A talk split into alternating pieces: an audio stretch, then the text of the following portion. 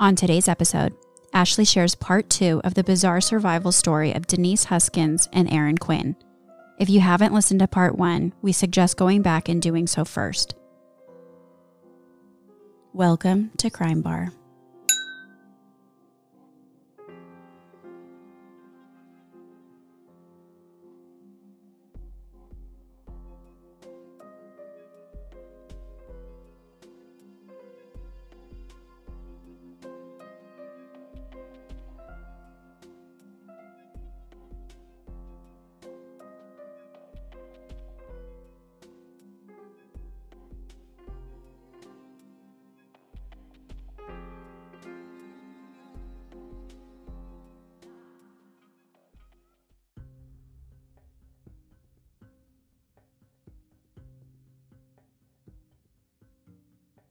Uh, okay, so I I didn't know until yesterday when that episode came out how many people listened to it right away. Or Until any people listened to our I didn't know that. I didn't know that anybody listened, much less like that many people listen within hours of its Yeah. release. I always like schedule the episode to come out at like midnight. Mhm. So then when I wake up, like I don't know how many people around Yeah. the world or country have been listening.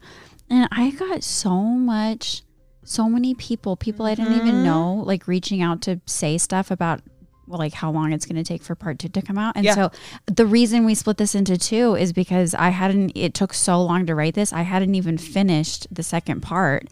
So I had to stop. I didn't Yeah. have it, and I didn't even have it You didn't have an option. So then, as soon as everybody started like freaking out, I had Mhm. to like scramble to finish it. And now we're gonna record it. And like literally, as soon as we are finish, I'm gonna edit it and release and it. release it. Yeah, my cousin Lainey just texted me and was like, "We need part two. We need part Yeah, two. Chill out, like, people. We're on it, guys. But I get it. So Yeah. I, I was trying. I too have actually been losing sleep over this, so very Yeah. excited.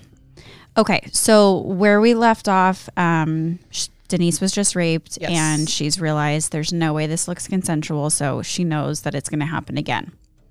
So after the kidnapper raped her, he guided her to the bathroom so she could shower to remove any evidence from her body.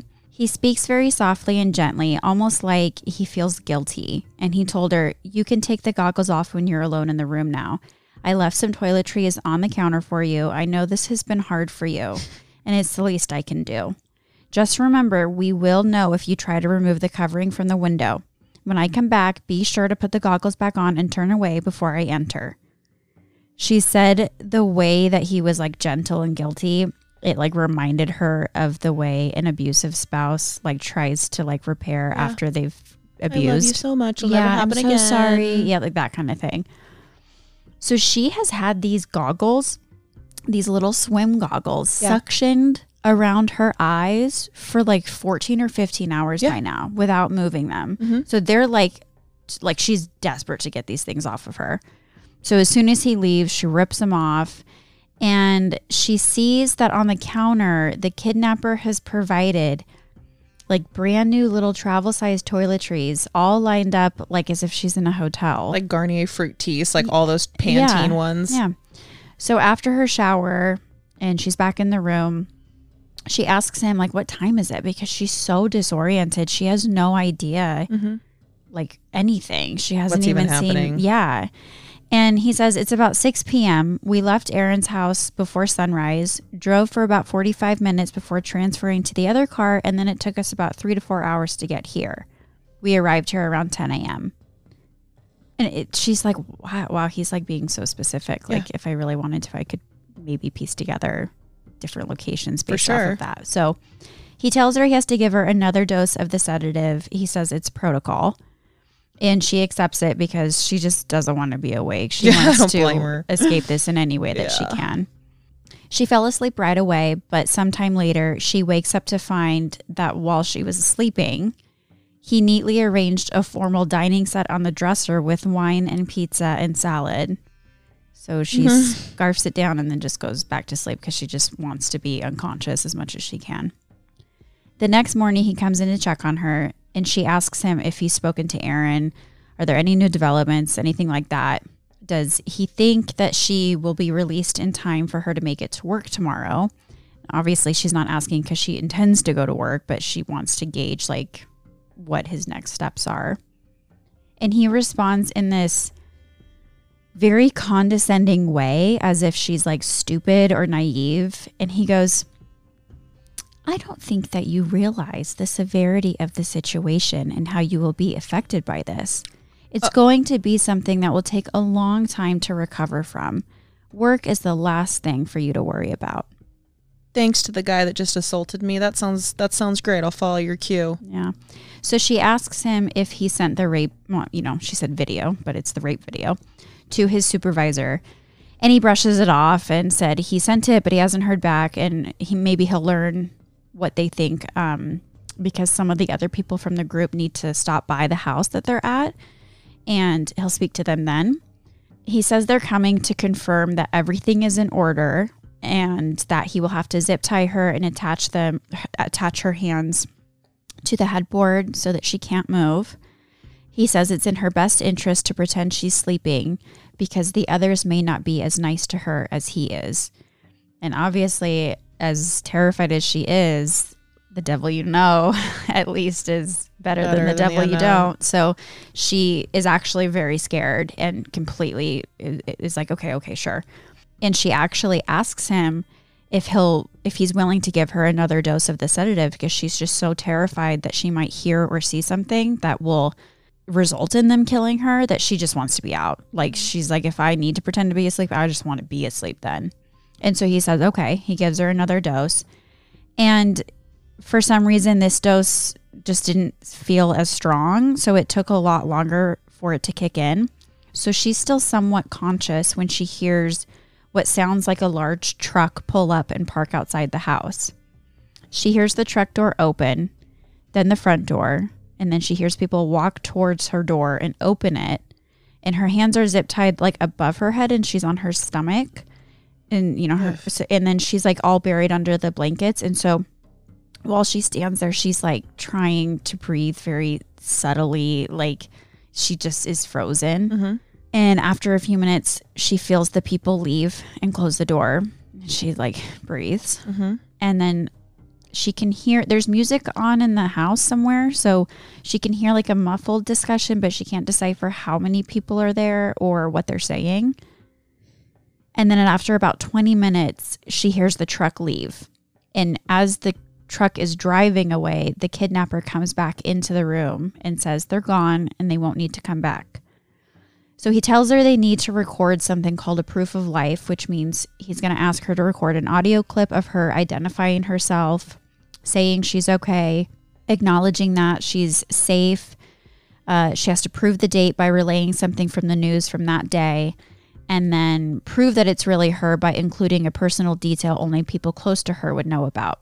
Uh, so he coaches her through it, but she's super disoriented because the sedative is now kicking in and she's oh. so scared that she's not going to do it right. So she's trying to like sound natural the way he wants, relay exactly what he asks, but she's literally drugged. And she can tell as she's talking, she's like slurring her words yeah. and there's like she you can just she can tell she sounds drugged.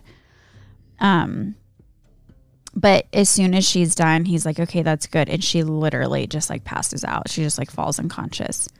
Because she knew she took the sedative earlier in the day, time just like doesn't exist now. Like she's so disoriented. She mm-hmm. she falls asleep and wakes up randomly and there's no telling if she slept for 10 minutes or 10 hours cuz she's got to keep the goggles on and so she's very disoriented and then she has dreams where she's being reunited with Aaron and her family and her friends. And then she wakes up and realizes where she is.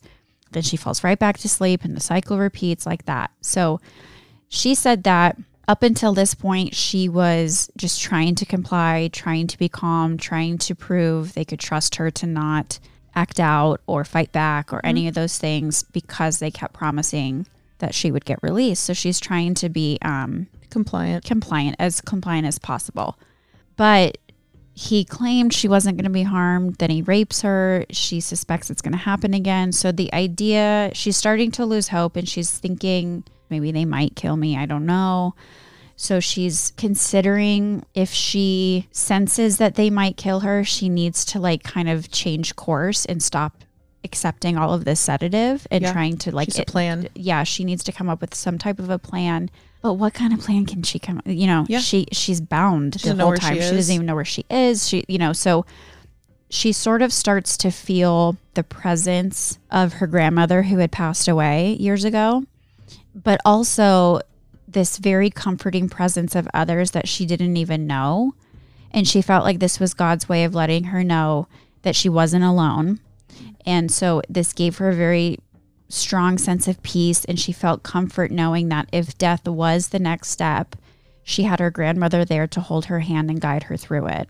So back to Vallejo and Aaron. Vallejo, mustard. back to Colonel Mustard over here. Uh, Vallejo PD's incompetence and terrible bedside manner was not only reserved for Aaron because when they called to inform Denise's parents that she was missing, all they told them was that Denise had been abducted and to quote, hope for the best but expect the worst. Thanks. Perfect. So her dad, Mike, immediately left his home in Huntington Beach and flew to Vallejo. The police gave him absolutely no details. So the whole way there, he's wondering, like, what do they even mean by abducted? Was she like snatched off the sidewalk, like walking to the store? Did someone grab her and like force her into a car? Like, what does that even mean?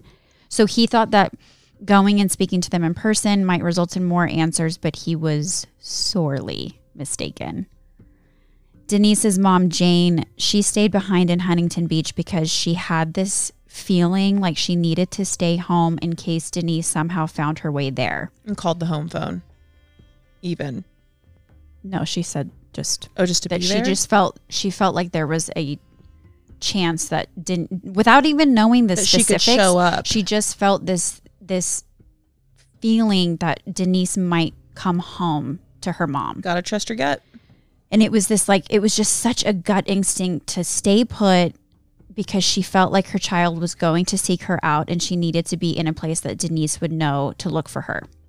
But after Mike arrived in Vallejo, he called Jane to tell her that the police had received a proof of life recording that might be from Denise and they needed her to come and listen to it.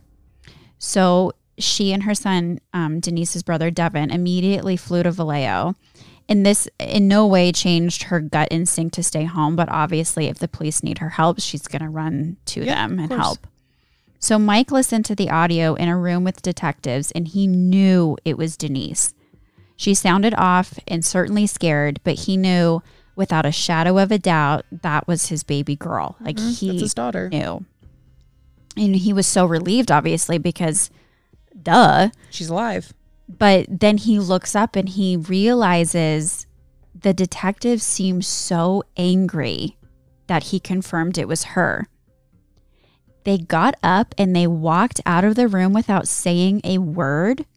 So so he like stands up and he like follows them and he walks out past them in the hall and none of them look at him as he walks away. They're disappointed that she's alive. Yeah. Because they just wanted to pin it on the husband or the boyfriend, I mean.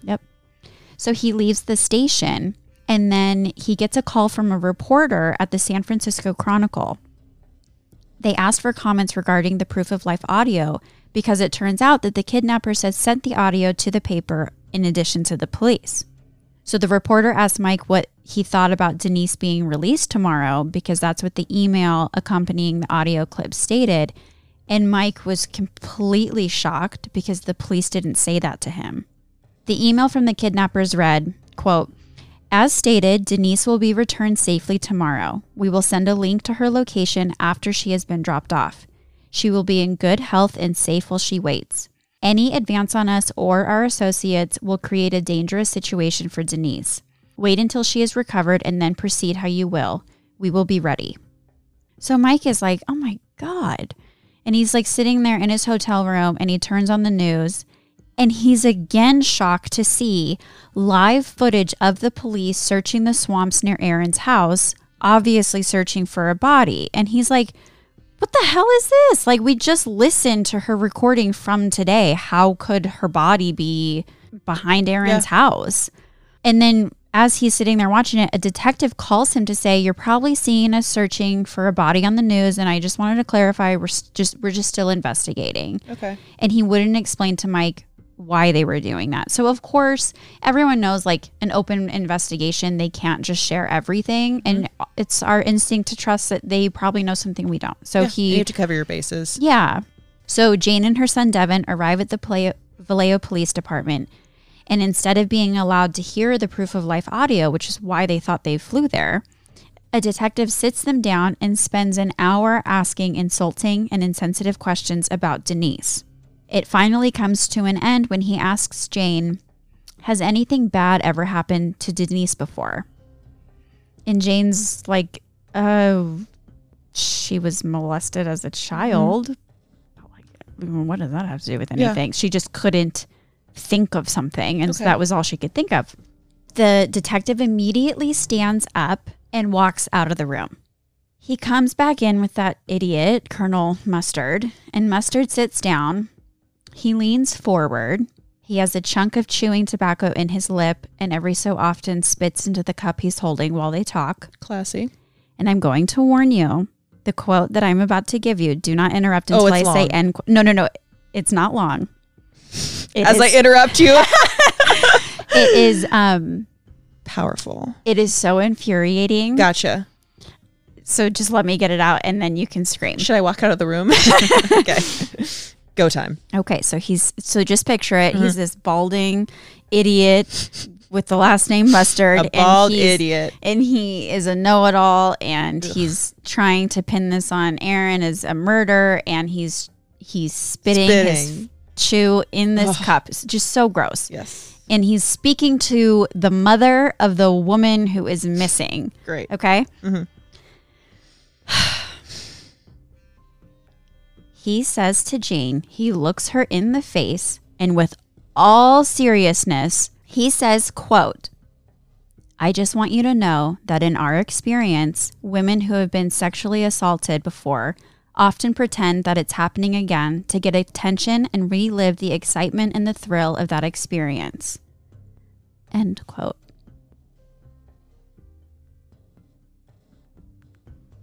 The excitement and the thrill. That is the most insulting, infuriating thing I've ever heard in my life. it's like the life. most misogynistic i th- this whole book that i read Yeah. was very emotional and i read that and i immediately started crying Yeah, that's like not funny. Like that. it's not it's not okay Fuck that guy.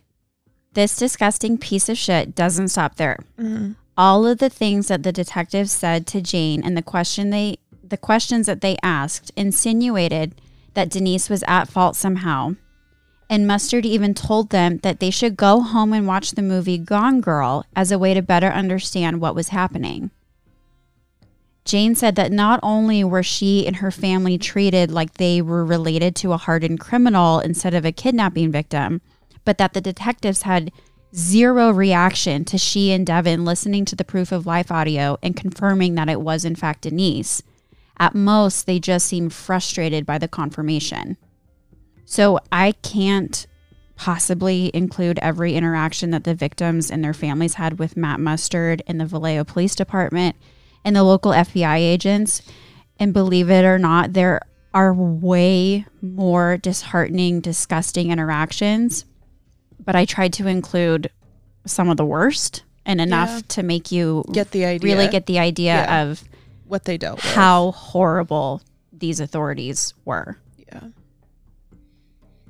So now we're back with Denise. The kidnapper comes into the room to take her for another bathroom break, and he lets her know that they've lost contact with Aaron. And obviously, she is panicked all of a sudden because it sounds like this is a large organization. They've claimed that they're watching every move, and Yeah. she's thinking, "Oh my God, did big, they kill scary him?" people. Yeah. So he tells her that he either went to the police or decided against doing the tasks that they instructed him to do. But he says it's not a big deal if he did go to the police because that will mean lots of media coverage and it's good PR for their group. This story will show that their organization is serious yet capable of not hurting the captives. Oh, so they're going to use this as a reference? Like Right. they're going to get all the footage together, do a little portfolio? He goes on to explain that he doesn't know who hired them because the organization tries to keep things separated. Mm-hmm. That way, if anything gets exposed during a mission, the other group members are all protected. So, because it's his job to stay with the captive, he's not aware of who hired the group. So, he starts asking questions about uh, the, the ex fiance Jennifer. Does Denise know anything about her that would explain why this group was hired to abduct her? And Denise doesn't have a clue. All she really knows about Jennifer is that she and Aaron broke up because Jennifer cheated on him with a police officer from Fairfield. And the kidnapper is like, oh, that must be it. Sort of to himself. And so Denise is like, I don't know if he actually believed that or if he was saying more stuff to throw us off. Mm-hmm. Like it was very weird, but she didn't, he didn't explain his logic and she didn't know. She didn't ask. And so then she says, you know, she's still tired and she wants to sleep. So he leaves her alone. But then a while later, he comes back and she can sense, because again, she can't see him, she can sense that as soon as he walks into the room, something's wrong. She knows what's about to happen. He tells her that his associates watch the video and demand that it be done again. And then he goes, Oh, you know what? Let me read exactly what they said. And he goes and he gets his cell phone and he comes back and he reads it out loud to her. Quote, The recording must be believable. You have to look like a legitimate couple who has been having an affair for a while, like this isn't the first time you've been together. She can't wear the goggles. You must kiss and say things to indicate that this is an affair. It must seem like you're both enjoying it. So then he's like, I've got to figure out how to do this because I don't know how to get to do this without you seeing me. Yeah. If you take your goggles off. Wow. So he leaves and she's sitting there thinking and thinking. And then he comes back she's so scared and she's so panicked and she just knows that she needs to get this over with. The faster it's over, the faster she gets out of here, hopefully. So she thinks about 50 Shades of Grey and she asks about using maybe a necktie over her eyes as if they're playing like a kinky game. Yeah, role play. And this sick dude sounds so awestruck and says, oh, You are incredible. How strong you are with all of this. But I found some tape that I can put over your eyes. So that way it will just look like you have your eyes closed. So he's talking about like scotch tape, you know? Oh, yeah, because that's totally humane. Well, yeah. I mean, but. God. I mean, the whole, look at the whole thing, though. Then he says he needs to go prepare. And she asks him before he leaves if she can have some wine because she just, you know. Yeah. And he casually says, Oh, of course, red or white. and she's like, I don't care. Yeah. Alcohol. Yeah. I'll take rubbing alcohol Seriously, at this point. Give me some. So not only does she obviously not want to experience this experience this again, but now she can't lay there and just detach from it all. She has to perform and pretend to enjoy it. Her life literally depends on giving a convincing performance in this video. So she does not want to be sober for this. He brings her wine and some small bottles of booze and he goes in the other room to prepare whatever that means. And while he's gone, she chugs all of it. And then he comes back and he sees that it's all gone and he teases her like you started without me. Okay. Read the room, bud. And then he says, "Okay, it's time."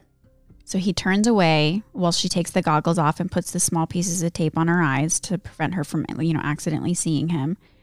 Then he undresses her and he gets on the bed. She said his body was cold his hands and arms and back were all dry and coarse, like he had acne or flaky skin. she managed, you know, she had her the so the tape is like over her eyelids, but not over her lashes. So f- she instinctually sort of opened her eyes a little bit, and yeah. she could see a little like slit, and she could see that he was a white male and that he had kind of dark wavy hair. Okay. That, and then she, you know, quickly Flushed, shut her eyes because yeah. she realized that she had like instinctually opened them. She could feel th- when he kissed her that he had very, very thin lips and that his chin was very pronounced and would literally jab into her whenever their faces were close or when he would kiss her. She said his body felt like the warmth of life had been removed from it. And the only way that she could pretend that she was enjoying it was to imagine she was with Aaron except every touch reminded her this person couldn't be further from that. Yeah. She says she cringes with every word she says, every move she makes to insinuate she's enjoying it. It makes her feel like she's cheating on Aaron, but she knows she has to give a good performance because if she doesn't, she won't survive a third rape. She can't handle this happening a third time, especially if she needs to pretend to be engaging. And then it's over. She's completely and utterly depleted, and her hopes to survive this ordeal just feel crushed. She knows they're nearing the 48 hour mark, and she's terrified that he's going to change his mind about releasing her. But he tells her he's gotten confirmation that Aaron did, in fact, go to the police, and because of that, Aaron will not be able to pick her up at the drop off location as originally planned. So he asks if she has any friends or family in the Bay Area, and she tells him no, they're all in Southern California. So he agrees to drive her to Huntington Beach and oh he will God. and he will drop her off a mile or two away from her mom's house. And from there she can walk the rest of the way. He asks her if her family has money. And she doesn't respond because she's thinking, "Oh my god, they're going to bankrupt my parents for a ransom. Like Yeah. what am I what have I done? I shouldn't have said this." So she's kind of pauses and he seemed to sense what she was thinking. Mhm. And he goes, I am not asking you because we plan to get a ransom for them. I'm asking because you'll need to hire an attorney. And she's like, a what? A what? Why? For why? And he says, because Aaron went to the police. You'll have to speak to them and they will ask you a lot of questions. And you can answer them, but you will want an attorney present with you to protect your rights. Thanks for the legal advice. The average attorney costs about $5,000. Do you think your family can afford that? And I just need to say really quickly like, it infuriates me to no end that this kidnapper also believes that you should always have an attorney present when you're talking to the cops. Like, I hate that. I resent that I agree with him. Yes. it bugs me so much. But he is right. And then he says, Do you want a TV in here so you can watch the DVD? You deserve it. He gives her dinner and more wine, another sedative, and he brings in a TV for her to watch a French movie with English subtitles. And then he's like, I want to show you something. And he hands her an iPad to show her an article on her disappearance. And oddly, he told her, like, you can remove your goggles to read it and but then he didn't like move away so she was she was really trying to not see him so she was like shielded Yeah. herself like she was not going to risk looking at him so she's reading this article and in it they report that Aaron went to the police on Monday morning to report his girlfriend's kidnapping and in her head she's like oh my god the irony I've been wanting him to call me his girlfriend for months and now Oh the my god. now the first time she's ever referred to is that it's like Uh, this. We're all the same. yeah. I love that. She keeps reading and sees a quote from her dad, Mike. He had said, If she sees this, I want her to know that the family is here, we love her, and we're not giving up. And she just, you know, breaks down sobbing uncontrollably. She is so devastated, imagining what her family is going through. Because until seeing this, she had no idea what was happening outside of this room. Like, had Aaron been hurt? Had he gone to the police? Had anyone informed her family? Or were they just blissfully unaware? And she had naively hoped that her family didn't know what was happening because it was almost unbearable experiencing this, but even worse, imagining her family's pain. Mm-hmm. So she's sobbing so much, she can't even finish reading the article. She's finally feeling the full weight of all that has happened. All of the emotions that she's kept at bay in order to survive are now erupting out of her. And he kind of like awkwardly kind of pats her back, you know, and without thinking, she asks the kidnapper, Will you hold me? And so he sits down and he holds her to his chest and tries to comfort her. And she immediately felt ashamed and embarrassed and yanked away from him and thought to herself, that piece of shit, he broke me. And then he tells her to get some rest because they need to get on the road at 2 a.m. and that the drive will probably be eight or nine hours. Meanwhile, Aaron has been bouncing between meetings with his attorneys, staying at a friend's house to get away from all of the reporters, and meeting with the police for more questioning, obviously, with his attorney present this time. Good. During one of these meetings with police, he hears the proof of life audio and confirms it's definitely Denise's voice. During this whole interrogation ordeal, Aaron hasn't had his cell phone. He handed it over to the police right away and they kept it as evidence, but also because Aaron had told them that the kidnappers would, would try to make contact with him on his cell phone. But during that first day of interrogation, Mustard had told Aaron that part of the reason they didn't believe him is because no one had tried contacting his cell phone. No calls, no texts, no emails. Whoever these supposed kidnappers were, they weren't making periodic contact like Aaron said they would be. So when Aaron heard that, his heart sank and he thought he'd basically dug Denise's grave by going to the cops because no attempt at contact meant the kidnappers truly had been watching him the whole time and knew he was now with the police. But during this most recent sit down with the cops, where he's listening to the proof of life audio, an officer gave Aaron his phone back. And he was astounded to find that the cops were right. There were no calls, no texts, no emails, there was nothing.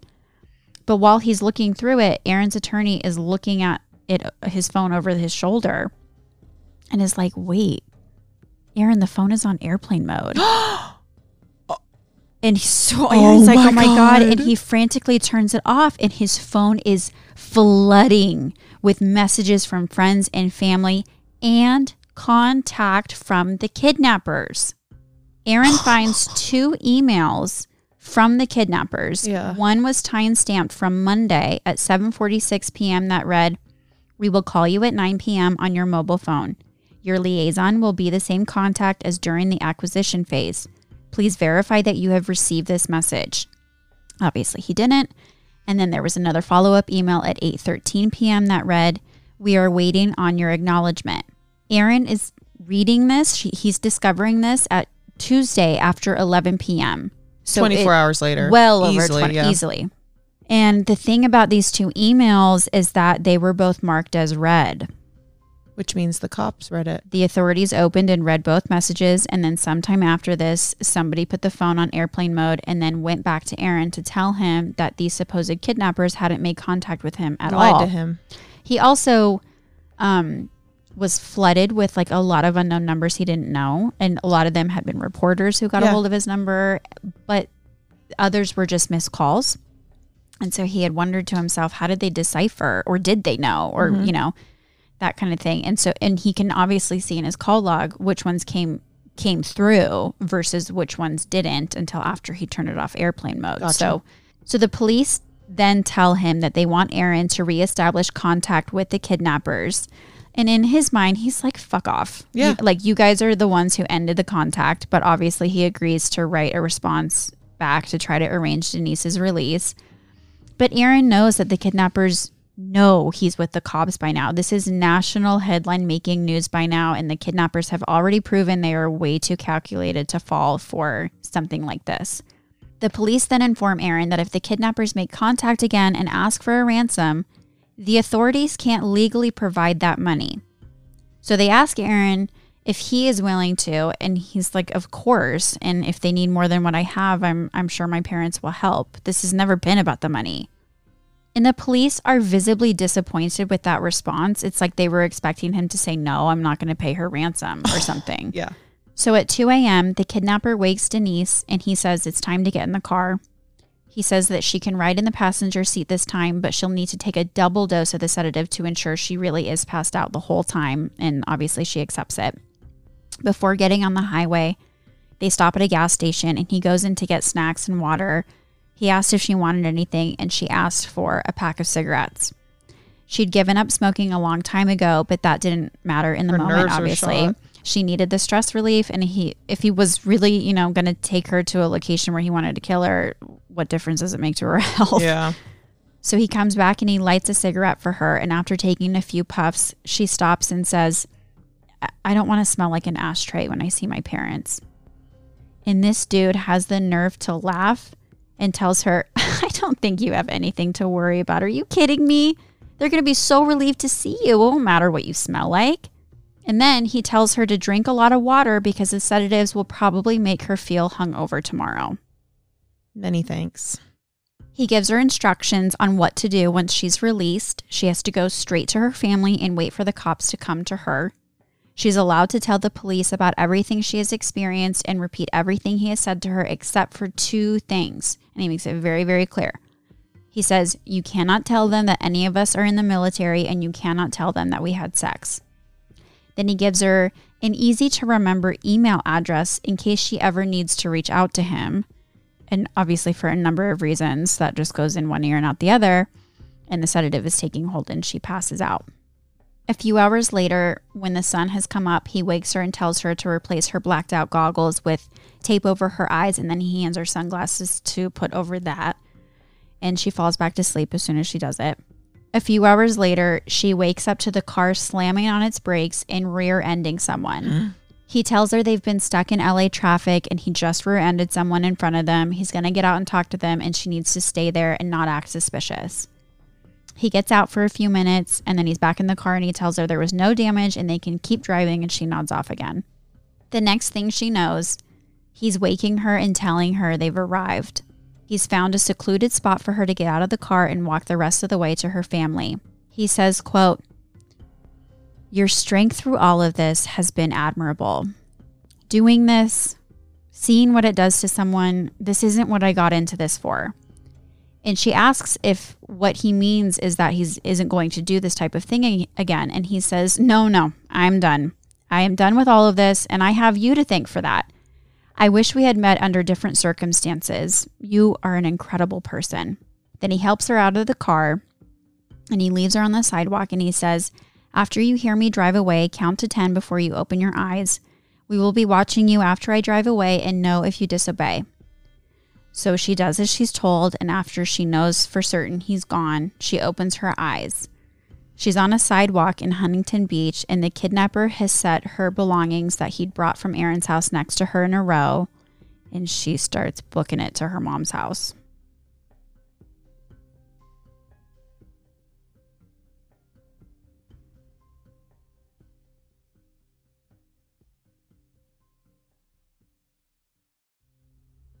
On Wednesday, March 25th, 2015, Mike Huskins received a phone call from his neighbor that his missing daughter, Denise, was standing outside his front door asking for her dad.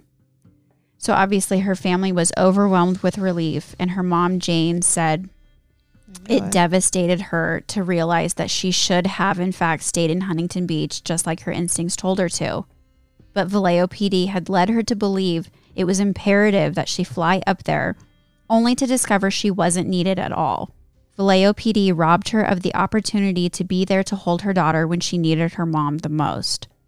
So, friends and neighbors and her extended family that were still down there rushed to Denise to be with her and support her and show her she wasn't alone and that everyone had been there looking for her. And she spoke brief- briefly with Huntington Beach police only to have one of her cousins suddenly rush in and tell her, I'm acting as your attorney, stop talking to the police. And like, imagine for a moment you're in Denise's shoes. Mm-hmm. You've been the victim of multiple crimes and you've just been released from captivity. Your first instinct is to obviously seek help. Yeah. I mean, the police are there to save you and protect you and get the bad guys that hurt you. So imagine her confusion and disorientation that her cousin arrives and insists he needs to be there as her attorney and that she needs to stop talking to the cops as if she's somehow a suspect. And the police ask her questions like, well, did you ask him to let you go? Did you put up a fight? Questions insinuating that she brought this upon herself, or at the very least, that she didn't put enough effort in to get herself out of it. Like, and what then, were you wearing? and then the police clarified to her that they they are treating her as a victim, not a suspect. And she's like, like, duh, of course. Yeah. Why, why wouldn't you? So she ends up flying to Vallejo to be reunited with her family and learns about everything that has taken place since Monday morning when she was taken from Aaron's home. She learns about Aaron being a suspect. She learns about the attitude and the treatment her family has experienced from Vallejo PD. And she learns, worst of all, that the Vallejo Police Department were openly disappointed and disgruntled to learn it was her on the proof of life audio, and even more so when they heard she was alive and safely recovered in Southern California. And the cherry on top of all of this, within hours of learning she was alive, the Vallejo Police Department held a press conference to announce to the public that Denise had been safely recovered. And they said, quote, Today there is no evidence to support the claims that this was a stranger abduction or an abduction at all. Given the facts that have been presented thus far, this appears to be an orchestrated event and not a kidnapping. So they just do not believe this story. They believe this is entirely a hoax involving both Aaron and Denise, and they are willing to give immunity to one of them in exchange for telling the truth, but only one of them gets it, and whoever accepts it first is the winner. and they both turn it down and insist this is not a hoax. But that doesn't change the fact that the press have now taken and run with Vallejo PD's version of events and they start labeling Denise as the real life gone girl. And poor Denise hadn't read the book or seen the movie. And she asked, What does that mean? Is that a bad thing? Odd. Mustard spoke to Denise's cousin, the one acting as her attorney, and warned him that before he interrogates Denise, he just wants to make it clear that, quote, I don't want to hear any more of this Navy SEALs bullshit, and that he doesn't want to hear any more about frog suits, which I guess is referring to the wetsuits. Wetsuit. Denise's cousin is not a criminal defense attorney, so her family rushes to hire a top notch attorney named Doug Rappaport. And like Aaron's attorney, they believe their clients are telling the truth and they end up spending years going to bat for them. So when poor Aaron learns that Den- Denise is alive and safe, he's so relieved and he naively believes that this means the police have no choice but to believe him now. He assumes Denise turning up alive is proof enough that this was true, and certainly whatever information she has about her experience will only further prove that Aaron was never lying. Mm-hmm. So he goes to Vallejo PD and asks if he can speak to Denise, and one of the detectives tells him, Well, we want to talk to her too, but she's gone and gotten herself a lawyer. Like he says it like that. Mm-hmm. Aaron and Denise are both torn about seeing each other, and legally, they're not sure if they can see each other because if they are charged with like a criminal act, it could be years before they see each other. And then on the other hand, it's just very emotional. Yeah. And so they want to see each other because they're relieved that they're both alive and safe, but neither one knows to expect. Aaron worries that after treating Denise poorly before this, and then he and his connection to his ex, Jennifer, then brought this horrific experience on Denise. How could she want to be with him? And then for Denise, she worries that Aaron was already resistant to committing to her prior to this. So, does this mean that he will just feel obligated to be with her and stay with her out of guilt? So, they don't see each other right away. Denise is questioned by Mustard, and he tells her that her dad, Mike, had told the cops how tough Denise is and how resilient she is and how she's physically in great shape because she's a marathon runner. And Denise is like, Yeah, what about it? And Mustard asks her, Did you ever think about fighting back or escaping? And she explains that, of course, she did, but she was drugged, bound, and blinded for almost 48 hours straight. And she and her family were repeatedly threatened with violence or death if she didn't comply. She had no idea if, you know, anyone would be, would be out there to harm Aaron. Mm-hmm. So she didn't bother making any No. attempts. And then he repeatedly notes in a very suspicious tone how calm she is and how odd he finds that. He asks if she's ever been in the trunk of a car before, just uh, quote, messing around. And she says no. He asks her if she urinated on herself at any point during this ordeal, particularly in the trunk of the car. And she's like, No, I've already told you they gave me bathroom breaks. And Mustard reacts like she answered the question incorrectly. And so the fact that Aaron and Denise both have almost identical stories of the break in isn't enough to convince authorities. It just convinced them that Denise and Aaron had rehearsed their stories thoroughly. The detectives also told Aaron that they were very suspicious of the level of detail he recalled. Oh, I'm sorry. I'm sorry. I'm giving you a lot of information. Right, Is and that he what you want? He was just like, "What? What is too many details? Yeah. Like, what? how do you even classify that?" As if the police accusing her of lying isn't enough, Denise has to relive her experience while she relays to them every second of her sexual assaults in graphic detail, like where he kissed her, what she said to him, the positions, what body parts of his touched which body parts of hers, where she touched him, where she kissed him, what she said to him, and so forth. All the while, they are making it clear they think she's lying. But then something incredible happens. While Denise is being interviewed by the police, Vallejo PD receives an email from the kidnappers themselves, which corroborates Denise's story to a T. But that still isn't enough. they probably think that it was somehow they planned it. The police believe that the email came from Denise herself and that she just used some sort of an online system to time the email to be sent when she knew she would be interviewed. Totally. Denise underwent a sexual assault uh, exam at the hospital, and the nurses determined that there had, in fact, been recent vaginal intercourse. And Denise clarified to them that she did have consensual sex with Aaron on Sunday night, but the nurses assure her that enough time passed that from that encounter that there wouldn't be signs of it having happened, and what they were finding had to have taken place within the last 24 to 48 hours. This still isn't enough for police to believe Denise's story. They just assume that she had sex with someone while she was hiding, pretending to be kidnapped. As you do. Right. And because she already explained to them that, you know, I didn't fight back, my life depended on cooperating, pretending to enjoy it. mm-hmm. I don't have bruises or marks or any Yeah. any physical signs that point to um, a violent encounter. So they further didn't believe that. Denise agrees to be questioned again, but this time Mustard isn't there and she's being interviewed by a local FBI agent named Dave Sesma.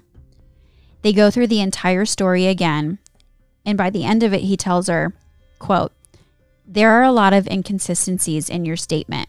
I'd like to advise you that lying to a federal agent is a federal crime, a violation of 18 USC section 1001. Is there anything about your statements that you want to change?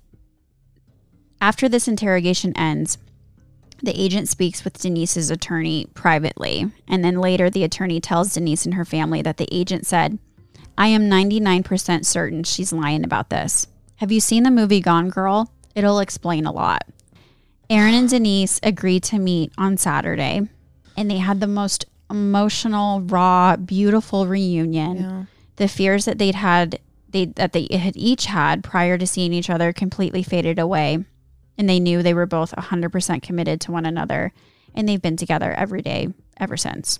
So while the break-in and the kidnapping and the rapes are all traumatizing, the authorities' treatment of them was also traumatizing. But in addition, the media and the public now believes 100% that Aaron and, Aaron and Denise have faked this entire ordeal, wasting tax, do- tax dollars as well as the FBI and Vallejo PD's valuable time and resources. So they start to get bullied and harassed online, which is also very traumatizing. They're receiving death threats, accusations of, you know, how many people, how many women were assaulted and victimized while she was out here wasting police's Pretending. yeah, pretending to be, you know, horrible things like that. But then they also see that people that they've known in the past, like friends from high school or college or former colleagues, like a lot of them are jumping in on it and like reposting these things that are calling it a hoax. So I mean, it was really devastating Of course everywhere. it was. Alienating. Even Jennifer, his ex fiance, and the Fairfield cop that she's with now Not shocked. are posting things on social media insinuating that Denise and Aaron orchestrated this as a hoax. Her, she, Jennifer even posted this thing about like this year I, I my goals were to learn to knit and learn this and learn like she was like uh, posting goals or something and her Fairfield cop boyfriend responded to it and was like and my goal for this year is to make sure you're not kidnapped out of your bed while you're learning these things or something like that. So it's just like Good people, people just saying. making Solid light people. of it. Yeah, it's terrible. The police announced in a press conference that they have officially come to believe that Aaron and Denise pulled off an elaborate hoax and that they owe the FBI, Vallejo PD, and the community an apology. What would they get out of this? Like, if you really take That's- a step back and look at They it, they have gotten nothing. They haven't gotten anything. I mean, they've just spent hundreds of thousands of dollars in attorney's fees and had their reputations ripped. have they had to relocate? Yeah. I'll get more into that. Okay. It didn't even matter, though, that the kidnappers had sent the police and the San Francisco Chronicle multiple emails. It, one of them was as long as 19 pages, where they were um, threatening the police with violence if they didn't publicly apologize to Denise and Aaron and clear their names. Like the kidnappers are like the only people coming to their defense, and they knew it was from the kidnappers because they knew details that the public hadn't heard about. Okay. Because I was going to say, that's, but that even in itself would be almost weirder to me.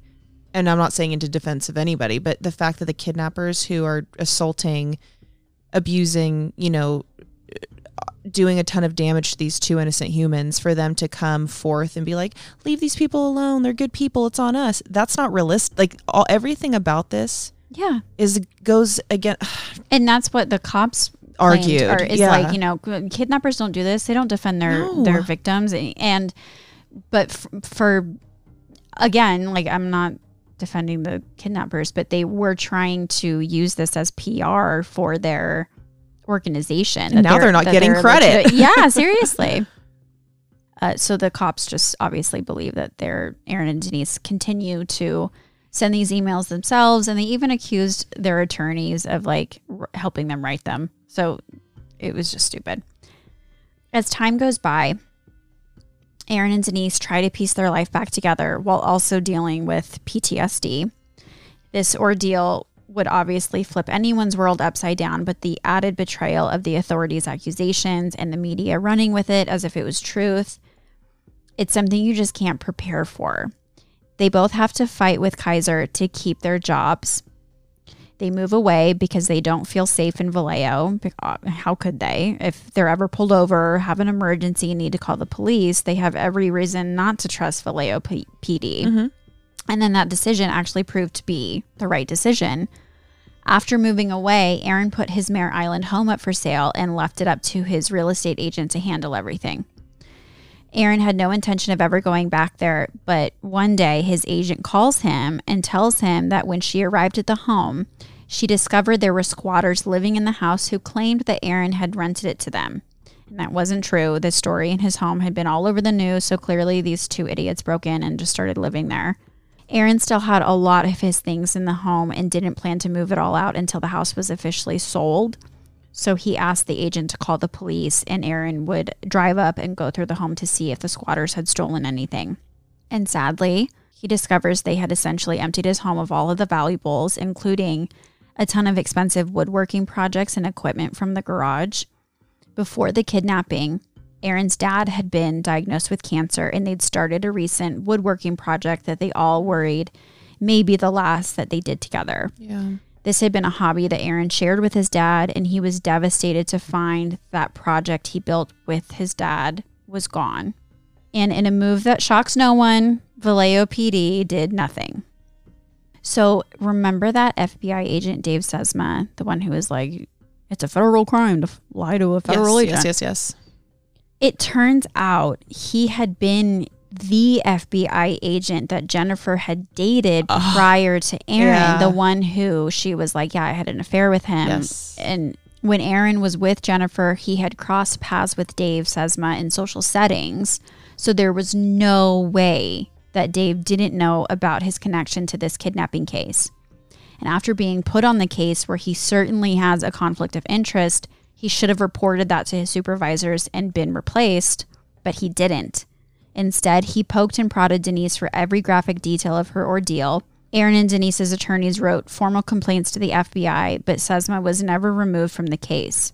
And we know for certain that Sesma was aware of the conflict of interest because he made it a point to interview Denise, who never would have known of his connection to Jennifer. Mm-hmm.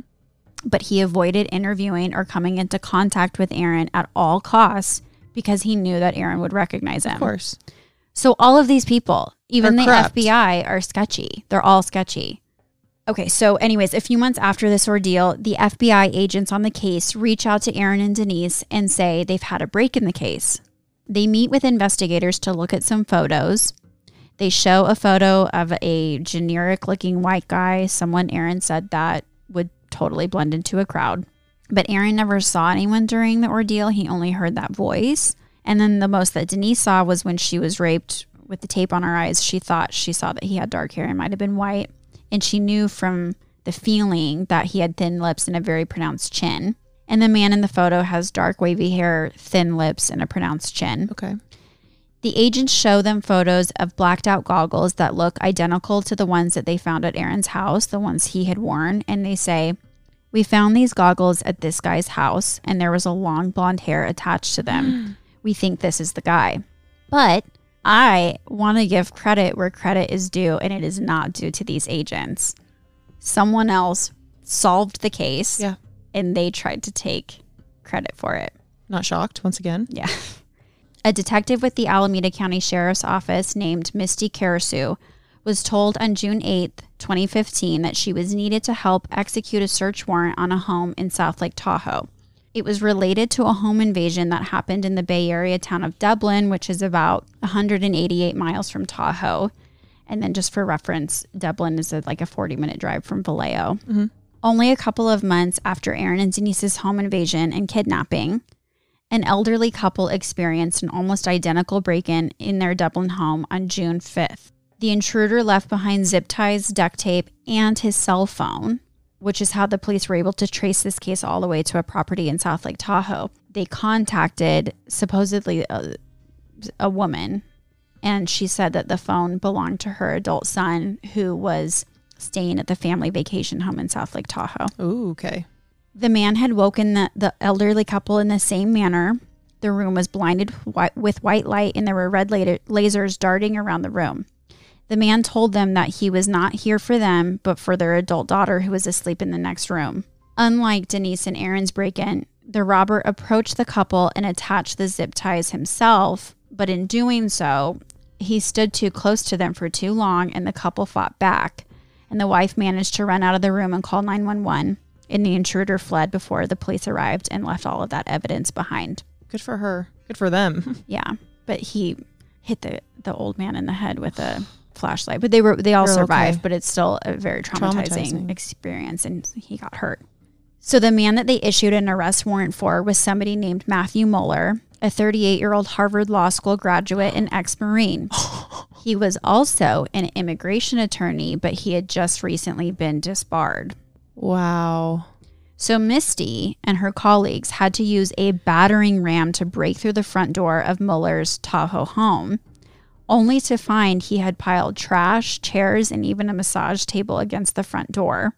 And when the police entered, they found Muller standing stock still, totally silent in the hallway. And he just like let them approach him and handcuff mm-hmm. them. Misty took a photo of him before he was put in the back of a police cruiser and then walk through the home. And that's the photo that they showed Aaron and Denise. She said it was dirty and littered with clothes and trash and just random junk, and the windows were all like covered in cardboard. They found a stolen white Ford Mustang, a penis pump next to a bottle of lotion, an open container of Vaseline next to a laptop, a stun gun, a box full of license plates, a key maker for Ford vehicles, a duffel bag with a blow up doll dressed all in black and wrapped in thick metal wire, Nerf guns painted black with red lasers point red laser pointers attached, tons of duct tape and zip ties, and several pairs of swimming goggles blacked out with duct tape over the lenses, and one of them had a long blonde hair stuck to it. So just like your standard uh, man cave. yeah, pretty All the essentials. The victims from the Dublin home invasion weren't blonde, so she could have easily ignored this. Mm-hmm. But she had a terrible gut feeling as she gathered evidence from the home, walking room to room. She knew in her gut something bad had happened there, and she just couldn't let go of the question who had their blonde hair ripped out on those goggles. So she decided to look further into Muller. They had no issue connecting him to the Dublin crime, but she just had this feeling that there was so much more he was connected to.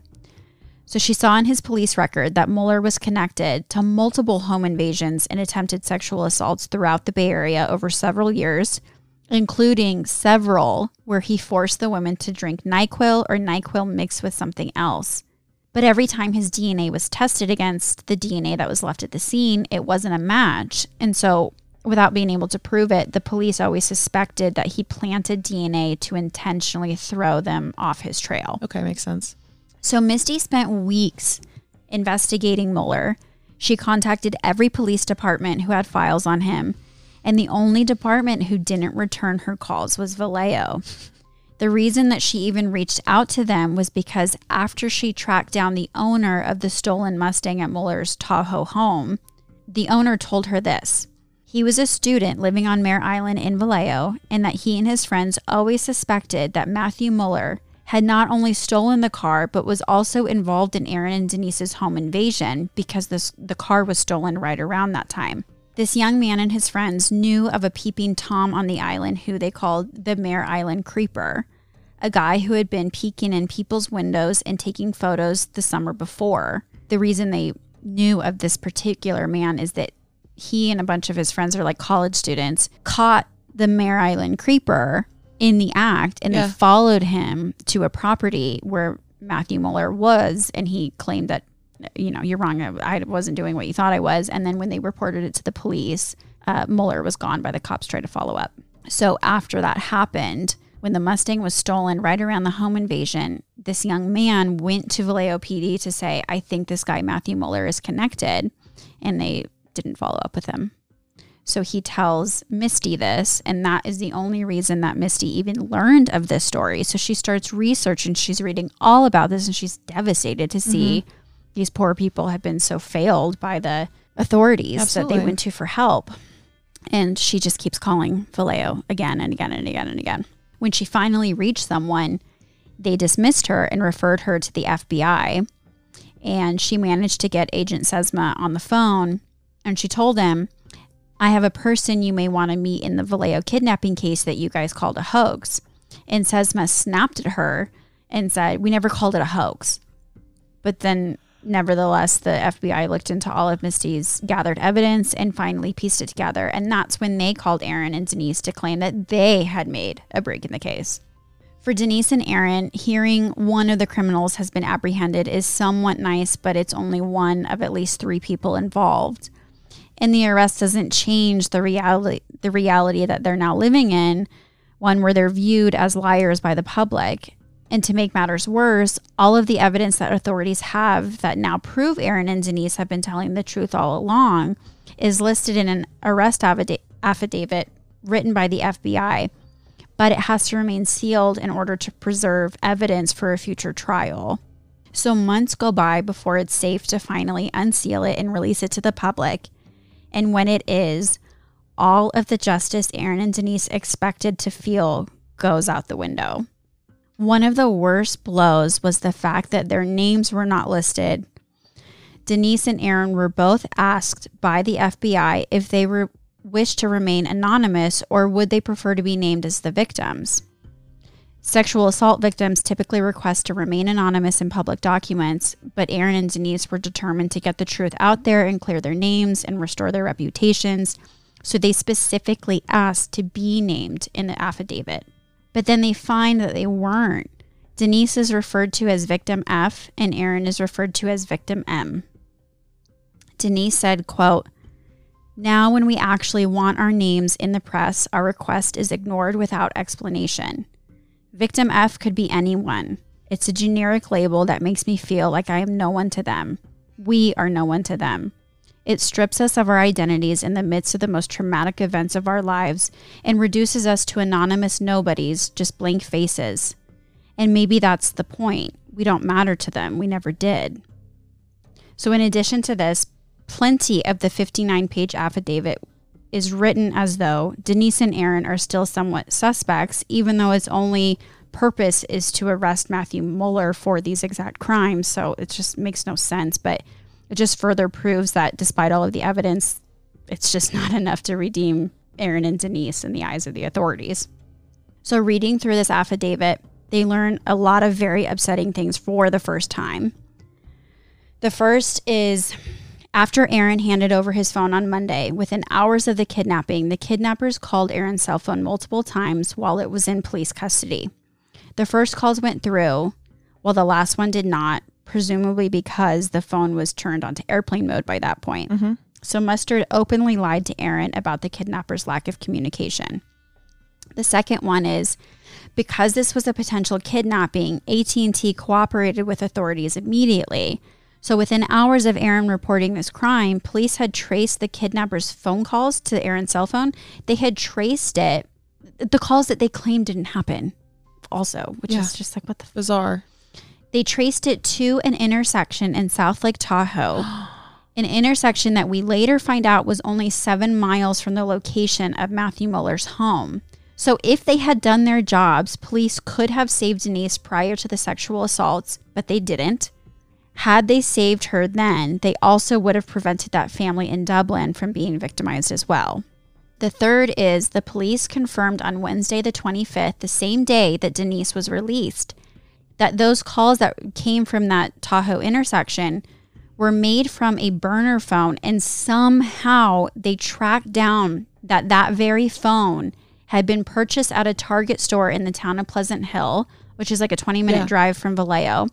They found security footage of a light skinned male with dark hair, medium build, wearing dark clothing, purchasing the phone on March 2nd, three weeks before the kidnapping. And instead of piecing this together, they tried to use this as proof that the unidentified, unidentified male in the video was actually Aaron. Even though they probably look nothing alike. It, it- it's just un, unidentified. Yeah. It's just oh, a male. Yeah. Just any man.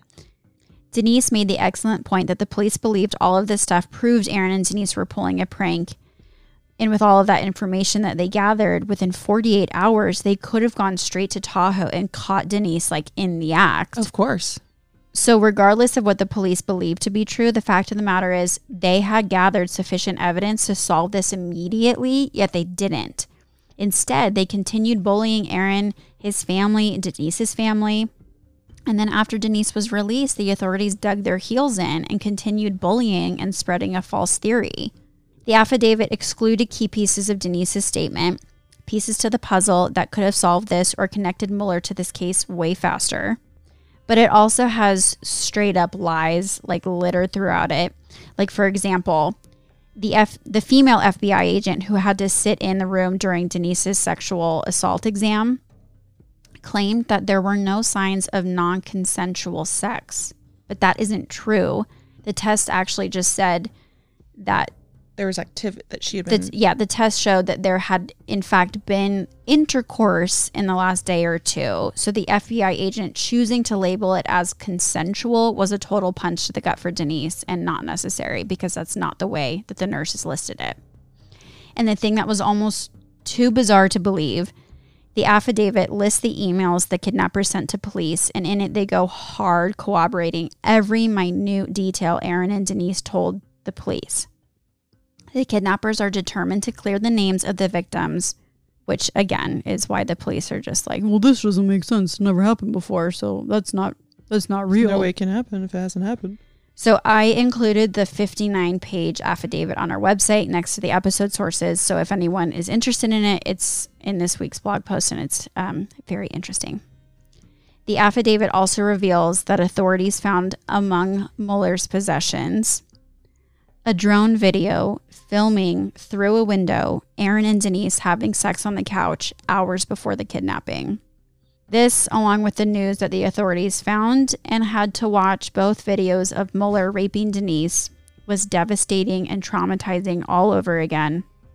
Knowing these men who didn't believe her to begin with have now watched and studied the most violating moments of her life, as well as a very private moment with Aaron, there are just no words. So, having these videos as evidence will help her prove that she isn't lying, but the reality is, when they go to court, she knows that the prosecution will claim that it's a rape, and the defense will say she enjoyed it, and Denise will have to relive relive this whole trauma all over again and defend herself for surviving it. Aaron and Denise hire attorneys to represent them in their civil lawsuit against Vallejo, and throughout this, they learn that compared to others, they are actually quite lucky in their experience with Vallejo PD.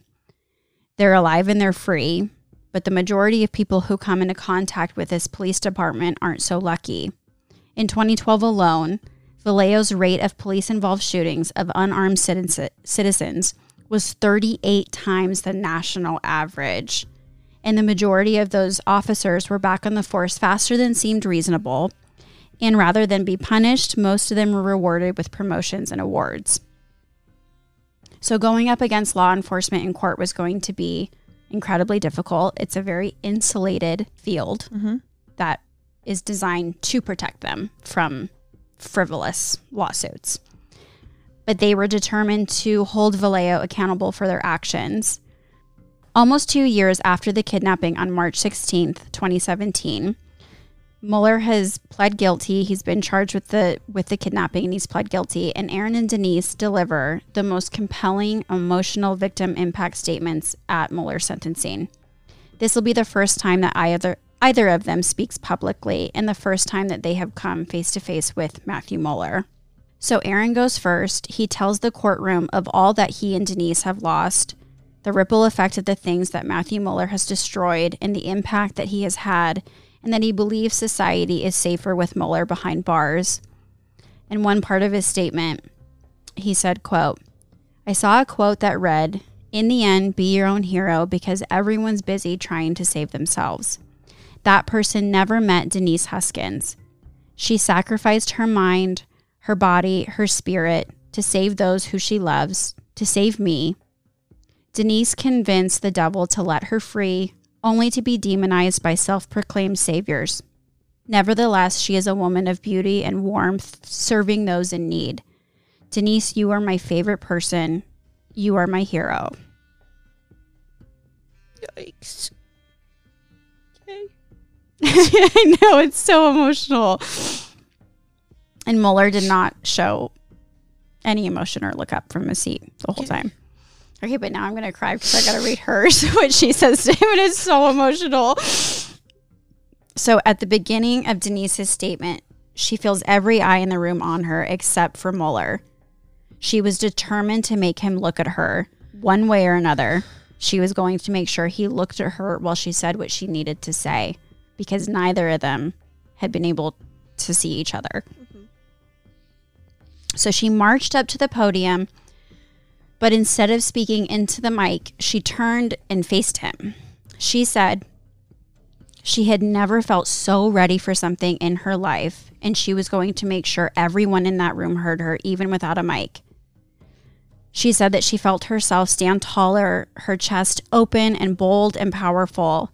She looked directly at him and said his name with force Matthew Muller. He looked at her. His eyes stayed locked on hers during everything she said. And she shouted at him, Now we meet face to face, eye to eye. I am Denise Huskins, the woman behind the blindfold.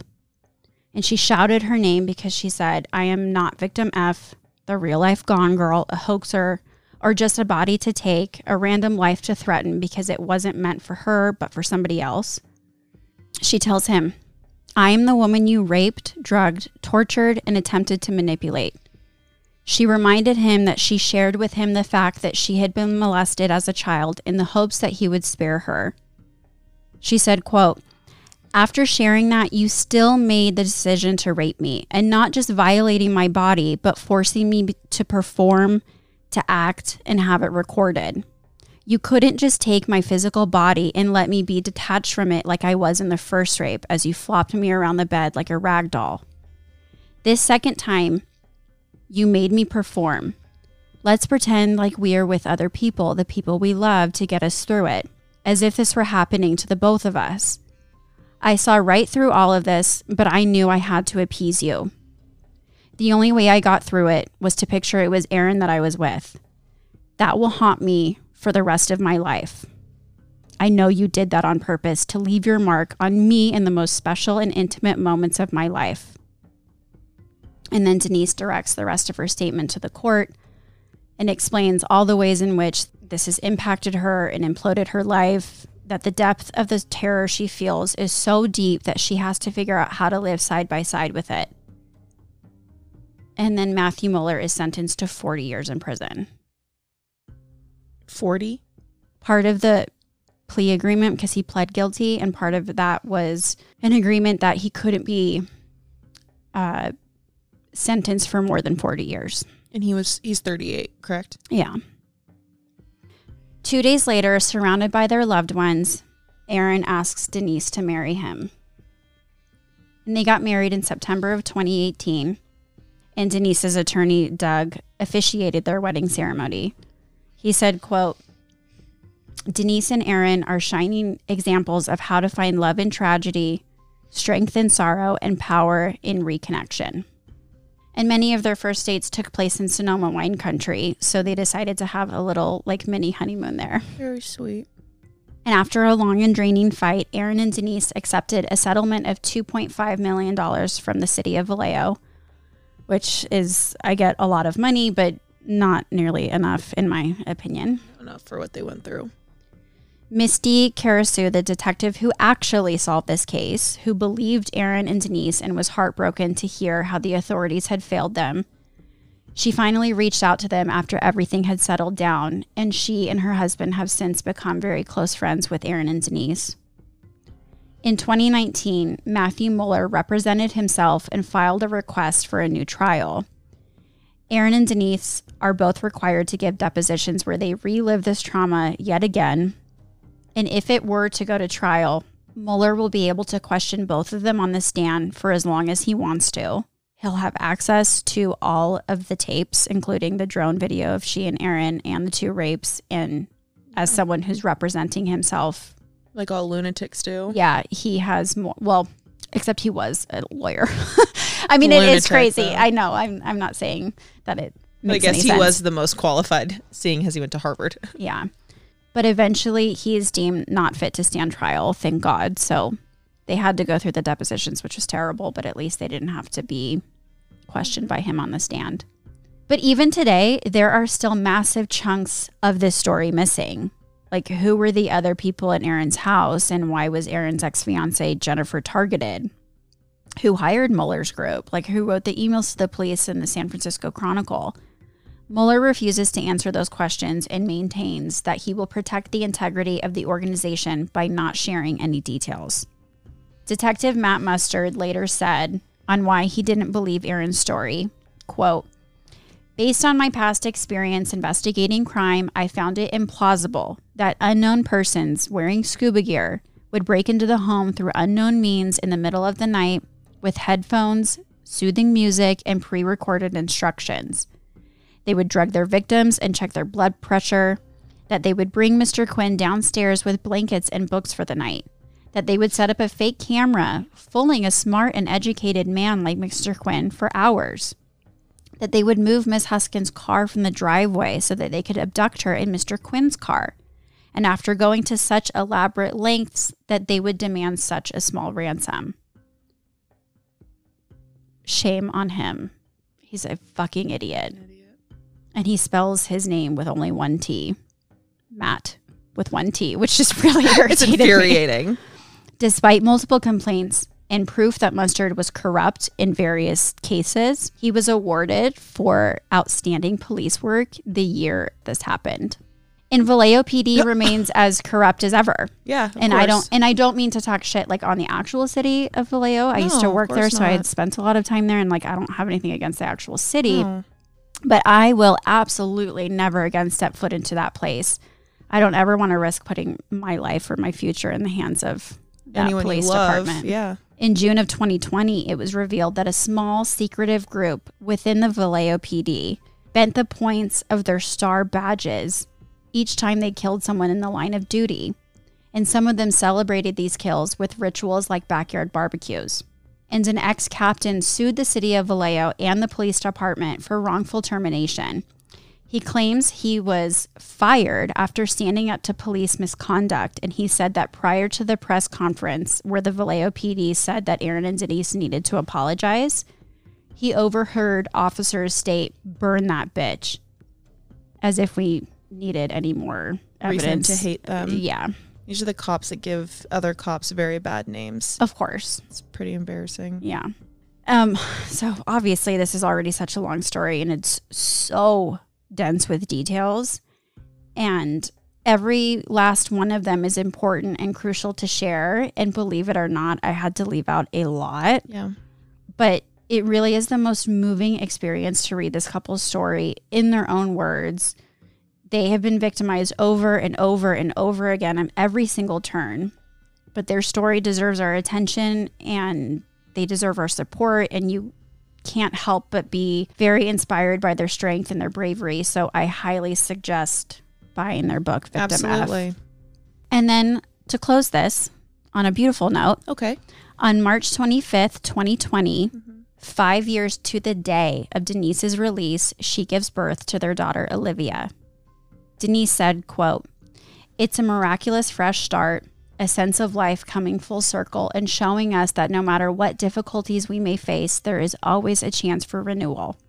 We realize we are truly blessed and know that what could have been a devastating end was really just the start of something remarkable. And that's the story of Denise Huskins and Aaron Quinn.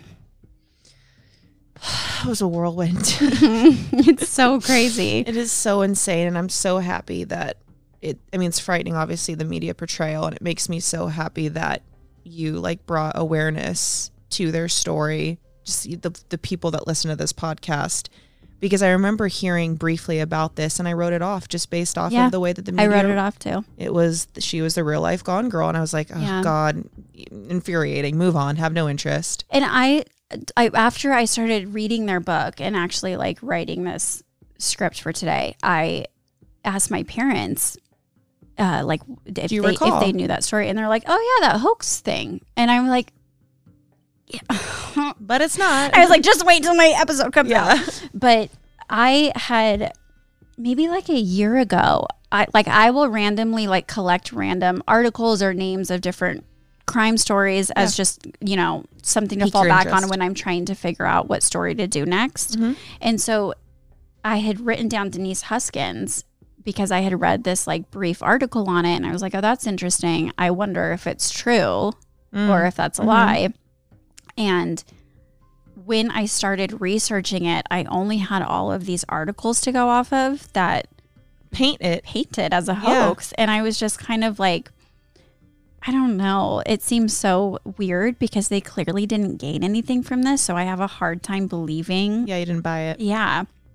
And then just by chance, I saw that they had just released this book, I think this year yeah just like a couple of months ago. So I ordered it and I was just like, oh my God, I'm so grateful that they like had the bravery to do this. Mm-hmm. And they said they say this beautiful thing in their in their book about how humbled and inspired they are by other survivors and their stories and that they just hope that their story helps someone. yeah And it's amazing. it is And amazing I'm I really, really hope that people will buy that book. Like even if you don't have any interest in reading it, just go buy it and Support donate it somewhere. Just support them. wow we cried I know. I had a really hard time because I could see you crying the whole time, and I was trying not to look at you, and I was just my voice cracked so many Yeah. times because I knew I was about to start crying. Yeah. well thank you for sharing that story you did a really good job Thank you. and i know everyone's gonna really like it Thanks. okay Okay. love you love you. bye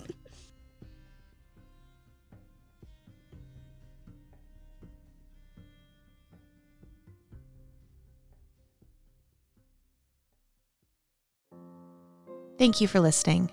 If you enjoyed this episode, please rate, review, and subscribe wherever you enjoy listening. We owe everything to the many journalists, authors, filmmakers, psychiatrists, and psychologists whose extensive work and expertise we pulled from to share this episode with you. For all of our detailed source material, please visit our website, thecrimebarpodcast.com. If you'd like to see content from today, you can find us on Instagram at Crime Bar Podcast. We really love doing this show, and if you'd like to help the continued creation of it, you can support by donating to our Patreon, which we have linked on our website as well as our Instagram, patreon.com slash crimebarpodcast. This episode was hosted by Ashley Brumley Johnson and Anna Katharina. We'll see you next week.